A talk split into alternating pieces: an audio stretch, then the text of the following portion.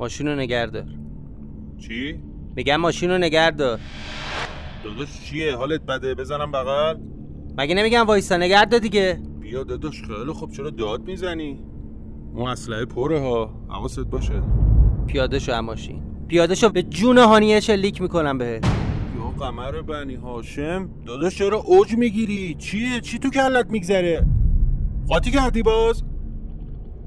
تو بهم خیانت کردی. تو دنبال این بودی از زیر زبون من بکشی یه چیزایی. منو کجا داری می‌بری؟ یا حضرت فیل داداش گفتم بهت که من ده دوازده روز مریض خونه بودم. من من اصلا نمی‌دونم کجا. اون شب پریدم تو اون دستگاه. چش وا کردم دیدم آش و لاشم کنار خیابون. منو بردم مریض خونه. از اونجا با هزار دوز و کلک اومدم بیرون پی تو گرفتم. چی چی خیانته؟ از کجا باید بدونم آدم اونا نیستی؟ چطوری می‌خوای ثابت کنی که خیانت نمی کنی؟ اصلا شاید همینم نقشه باشه. اومد یه درگیری درست کردی منو برداری ببری هر غلطی دلت خواست با هم بکنی هر چی می‌دونم از زیر زبونم بکشی بیرون. داداش آدم کیا؟ ندیدی توفنگ کشید رومو یارو؟ من اصلا ده روز تو رو ندیدم. چه حرفی با تو زدم؟ چه خیانتی به تو کردم؟ چرا هفت تو کلت نمیره؟ اونجا بسته بودنت به تخت. میخ و سیخ کرده بودن تو کلت. سیم کشیده بودن دور ملاجه. هرچی دیدی خواب بوده بفهم.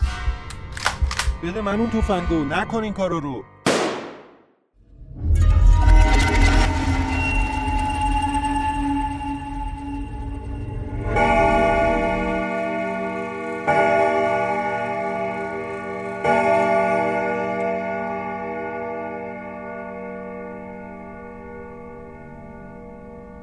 قسمت پنجم فصل سوم ساعت صفر ده تیر ماه 1401 منتشر میشه.